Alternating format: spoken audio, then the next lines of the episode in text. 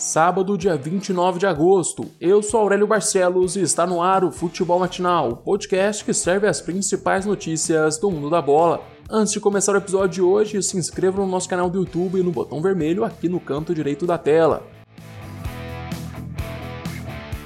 Pela Série B, o Havaí bateu o Oeste fora de casa por 2 a 0 e deu fim à sequência de três jogos sem vencer já o time paulista termina a sexta rodada sem saber o que é ganhar na Série B deste ano. O Cuiabá fez o serviço de casa e venceu a Chapecoense em casa por 2 a 1. Este resultado dá a liderança momentânea da Série B para o time de Marcelo Chamusca. O Guarani perdeu para o Náutico jogando no Brinco de Ouro. O Timbu virou o duelo nos 15 minutos finais e fez 2 a 1 no time de Campinas. Hoje jogam Juventude e Botafogo de Ribeirão Preto às 11 horas da manhã no estádio Alfredo Jacone. Às 4 e meia da tarde, o Paraná visita o Vitória, no Barradão.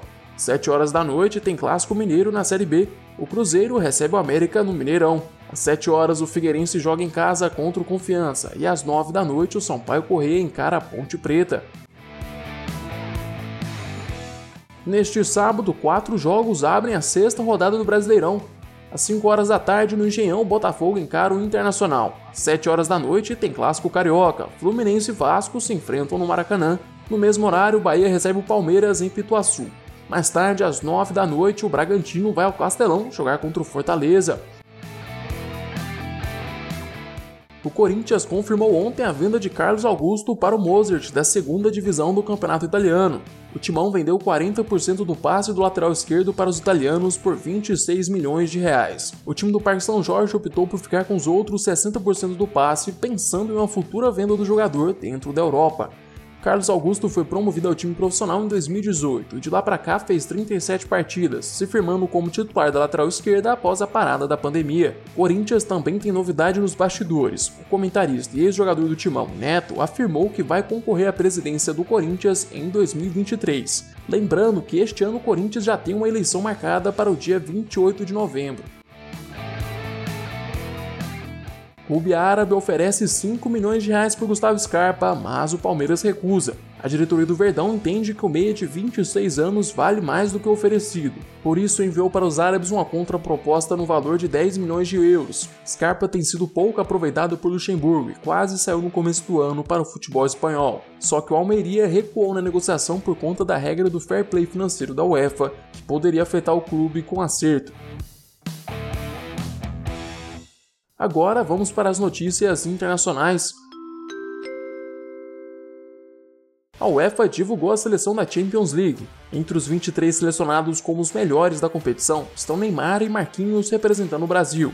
Do campeão Bayern de Munique entraram Neuer, Thiago Alcântara, Alphonso Davis, Alaba, Lewandowski, Kimmich, Goretzka, Miller e Gnabry. Entre os demais, a surpresa é a presença de Lionel Messi entre os 23 e a ausência de Cristiano Ronaldo. Segundo o jornal L'Equipe, a Juventus entrou na briga para contratar Lionel Messi. A velha senhora quer juntar Cristiano Ronaldo e Messi no mesmo time. Tudo indica que a preferência do argentino é ir para o Manchester City, mas ainda não tem nada definido. Camisa 10 do Barça também já foi procurado pelo PSG. Neymar até teria ligado para Messi na tentativa de refazer a dupla que conquistou a Champions League em 2015. O jornal Marca da Espanha noticiou que Messi pediu uma reunião com a diretoria do clube catalão e que ele teria escutado do conselho que a reunião aconteceria apenas para uma renovação.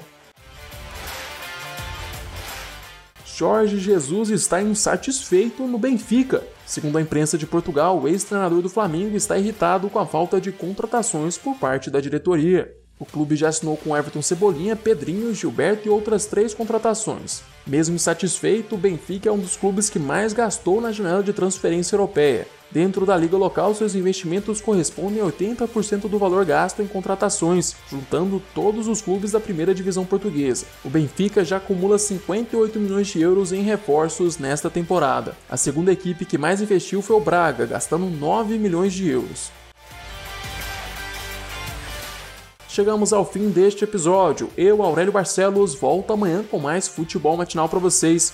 Eu te espero aqui às 6 horas da manhã. Aproveite para se inscrever no nosso canal do YouTube e seguir o podcast no Spotify. Se puder, também compartilhe o podcast com seus amigos e familiares. O episódio de hoje é dedicado ao nosso ouvinte Lucas Neves. Valeu, Lucas. Até mais, pessoal.